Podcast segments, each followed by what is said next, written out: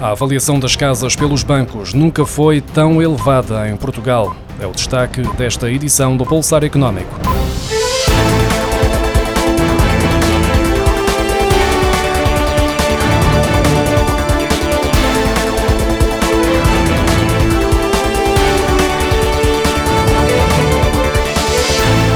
A avaliação que os bancos fazem às casas no âmbito dos contratos de crédito tem vindo a subir desde pelo menos 2016, embora com algumas oscilações pontuais, uma tendência de crescimento que culminou em julho com um novo valor recorde, de acordo com os dados do Instituto Nacional de Estatística. O valor mediano da avaliação bancária na habitação atingiu os 1.525 euros por metro quadrado em julho, um aumento de 7 euros face a junho e de 7,6% comparativamente ao mesmo período de 2022.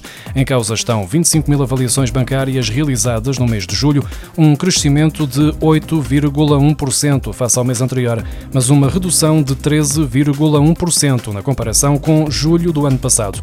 Na análise por tipologias, o valor mediano de avaliação bancária dos apartamentos chegou aos 1.698 euros por metro quadrado, um aumento de 7,8% relativamente a julho de 2022. Os valores mais elevados foram observados no Algarve, com 2.000 2.187 euros por metro quadrado e na área metropolitana de Lisboa, com 2.048 euros por metro quadrado, tendo o Alentejo registado o valor mais baixo, com 1.115 euros por metro quadrado.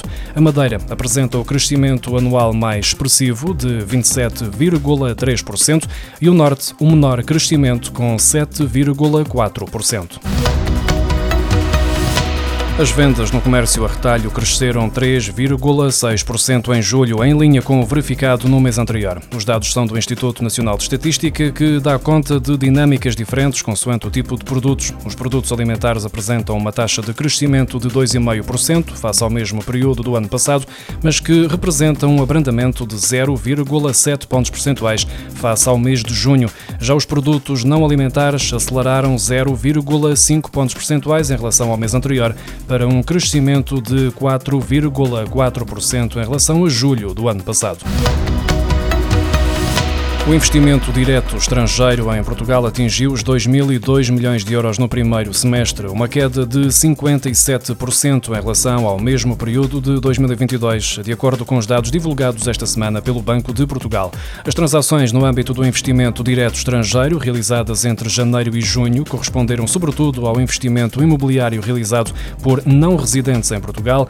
Os investidores residentes em países europeus foram os que mais contribuíram para o investimento direto estrangeiro em Portugal com um total de 980 milhões de euros, seguido pelos investidores da Ásia, com 512 milhões, e dos Estados Unidos, com 298 milhões de euros. Por outro lado, as transações de investimento direto de Portugal no exterior aceleraram na primeira metade do ano, totalizaram os 3.400 milhões de euros, o que representa uma subida de 73% em comparação com o primeiro semestre de 2023.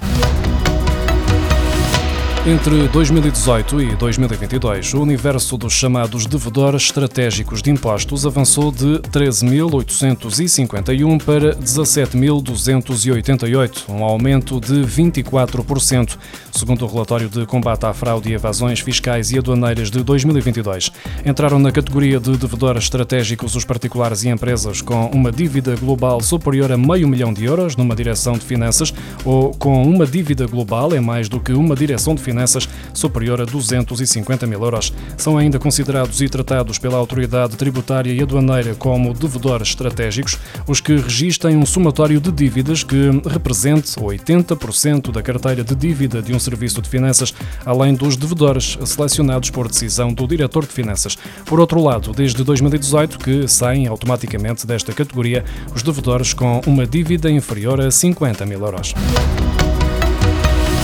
A Confederação Nacional da Agricultura assinala que o preço do gasóleo agrícola está a subir desde maio e alerta para o estrangulamento financeiro do setor, o que leva os agricultores a pedir ao governo que volte a regular os preços dos combustíveis. O preço médio do gasóleo agrícola de 1,39€ por litro apenas é superado pelos valores registados entre março e novembro do ano passado. A Confederação Nacional da Agricultura destaca que o gasóleo agrícola custa hoje mais 55 cêntimos por litro do que em janeiro de 2020 2021. Ao aumento dos preços dos combustíveis e dos fatores de produção, junta-se a SEC, que agravou as perdas dos agricultores e levou ao aumento dos gastos com a alimentação animal. O Ministério da Economia e do Mar anuncia que as pequenas e médias empresas podem concorrer até 16 de setembro à primeira fase do concurso para avançarem para a internacionalização através do comércio eletrónico.